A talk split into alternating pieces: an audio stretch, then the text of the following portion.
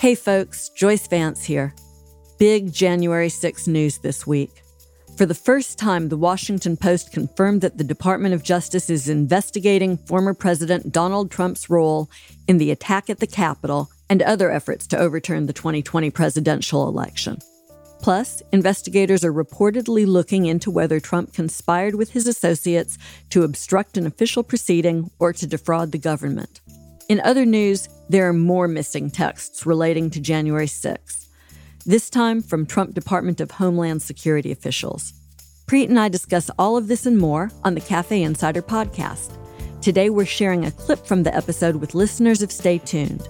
To hear our full conversation and access all other Cafe Insider content, try the membership for just $1 for one month. You can do that at cafe.com slash insider. That's cafe.com slash insider. We look forward to having you as a part of the insider community. So I guess today it's basically putting Al Zawahiri aside. It's all things January 6th, and there's two components to that, as there have been for a long time. One recently more active than it has been. So the one component is what is DOJ doing, and the other component is what is Congress doing. This week, I think almost uniquely, we're going to start with DOJ. What do you think of that? You know, it is unique, but but before we do and I know this will be one of our themes undoubtedly.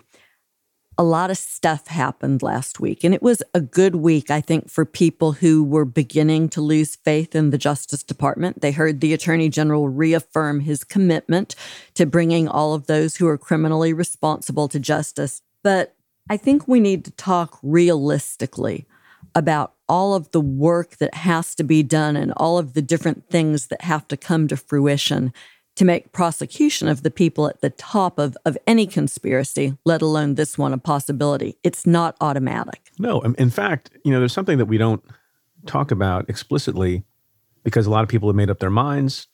There's a judge who said, people keep quoting this judge who said, there's probable cause to believe that people up to and including the former president have likely committed a violation of more than one federal statute, obstruction of an official proceeding, and conspiracy to defraud the United States.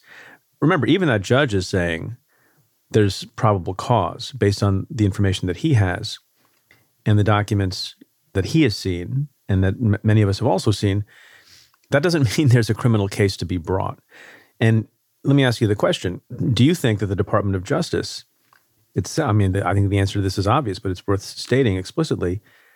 Do you think the Department of Justice has made up its mind in any way, shape, or form about the chargeability of Donald Trump? No, it absolutely hasn't because all of the evidence isn't in yet. And look, it's important to understand prosecutors are people too, and they can for personal reasons or, or just for reasons as patriots, want to see Donald Trump prosecuted. That doesn't mean that they're going to give the go signal unless all of the evidence is in place. Every case has to go through various phases. I haven't mentioned my book in a while. I wrote a book called Doing Justice. I like your book. And I thank you. And, and I teach a class at NYU Law School that, that tracks basically the arc of the book. And as I set forth there, and as prosecutors know, there are distinct phases of a matter. The first phase is the investigative phase. That is completely distinct and separate from the charging phase. And you can't make your decision about whether or not to bring an indictment against one or more people on one or more counts until you completed the investigation. And it is sometimes true that where there's smoke, there's not enough fire, and you do your investigation and you don't think there's enough proof beyond a reasonable doubt with respect to one or more people or with respect to one or more counts, and then you don't bring the case. Sometimes, and we can talk about this in a few minutes, there is sufficient evidence to possibly get a conviction but depending on how likely that is and what the other circumstances are and the stakes, prosecutors can sometimes reasonably decide not to bring the case, even though it's arguable that there's enough evidence, perhaps, to get a conviction. We can talk about those probabilities and what the relevance of those probabilities are also, if, if you want. And then there are some times where there's sufficient evidence to get a conviction, and for other reasons of fairness, you don't bring the case. And you know, in that bucket, there are some people, even on the Democratic side, who are very worried that to bring a criminal case against Donald Trump, even if it's justified, and supportable would be a bad precedent. I don't happen to agree with those people, but there are these other considerations. But before you can get to the charging, you got to do the investigation. You know, absolutely. And I'd add one final consideration to your bucket. This is why trial lawyers hate appellate lawyers, by the way. I spent part of my career in the U.S. Attorney's Office after being a line prosecutor working in our appellate division. And every once in a while, the pesky appellate lawyers swoop in and say, you know, there's a significant legal issue. You might get a conviction, but you're going to lose on appeal because, whatever the legal reason is, here we've heard folks talk about the First Amendment as a defense. I think that'll have to be litigated, but ultimately, I don't think that that stands in the way of a prosecution if there's evidence here, but I would expect the Solicitor General's office to be fully engaged, testing the sorts of legal impediments that could block certain sorts of charges in a case like this. Yeah, so let's talk about timing for a moment. And as we talk about timing, we can talk about the substance of the facts and what evidence needs to be adduced. They are not anywhere close to completing an investigation of Trump and the people around him. And we know that how? We know that because the committee has interviewed a thousand people.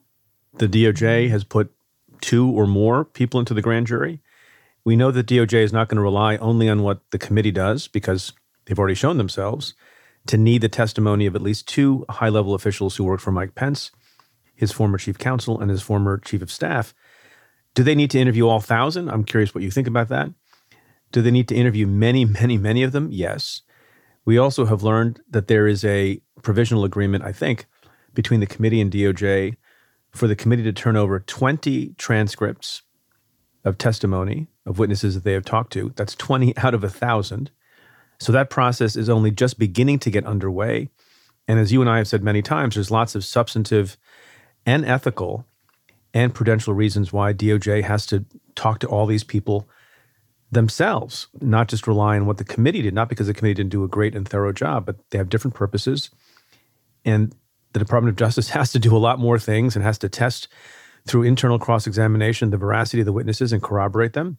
We're talking many, many months. Do you agree with that? Yeah, absolutely. And many, many prosecutor and agent bodies, which I think means one of the themes of the podcast is how much ends up on the plate of the Deputy Attorney General, our good friend Lisa Monaco.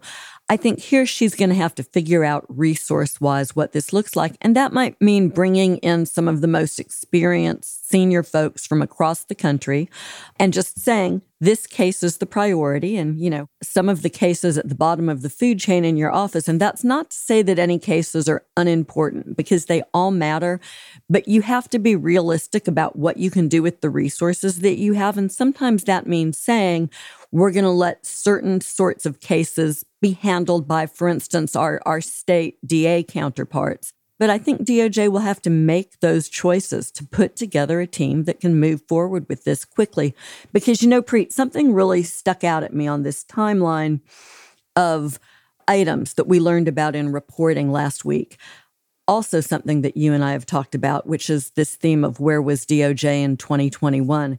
And, and what jumped out at me in the reporting was the fact that the Justice Department in April, in April of this year, received phone records of key officials and aides in the Trump administration, including Mark Meadows. I don't understand why that only happened in April of 2022. If you were running a stealth investigation all along, those records would have probably been some of the first things that you would have accessed back in 2021. To me, that's a red flag that this is still early times for DOJ and that they have a lot of work left in front of them. I think that's right. And by the way, as you and I were discussing before we pressed the record button, there are other reasons why DOJ needs to be in a position to have reviewed all the transcripts of all the testimony given by the thousand witnesses before the committee, not just to see what evidence they can use and corroborate and put forward in their own potential case against Trump and others, but also, arguably, they have an obligation to look at all that other evidence because it's in their capacity to obtain to make sure there's nothing that's exculpatory with respect to anyone they may charge, to be in a position to turn that over to any defendants that they may charge. Fair? Fair. And it's another one of those pesky appellate lawyer points But DOJ is already under the gun with the courts. There was a failed prosecution, I think during the Bush administration, of Ted Stevens, an Alaska senator.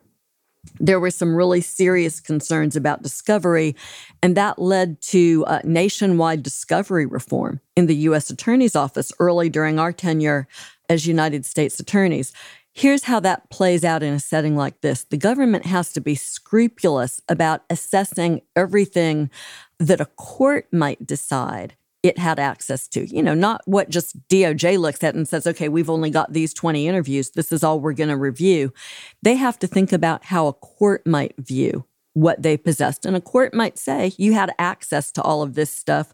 You had an obligation to turn over anything that what prosecutors call Brady, exculpatory information, information that might make it easier for a defendant to establish that he or she isn't guilty.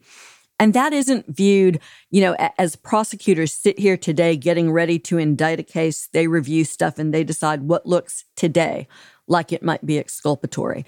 When courts evaluate that, they look backwards. They're at the end of a trial. The defendant presumably has been convicted. There's an appeal.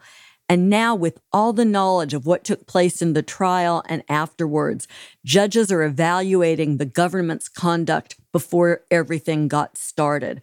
So you can understand why prosecutors have to take this extremely seriously. Again, this is something that you have to devote good resources to, and it takes a lot of time to do it right.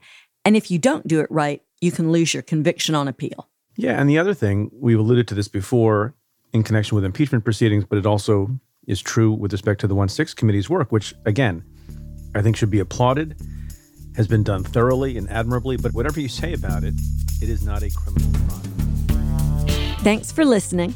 To hear the full episode, head to cafe.com slash insider and try out the membership for just $1 for one month. That's cafe.com slash insider. To the many of you who've chosen to join the insider community, thank you for supporting our work.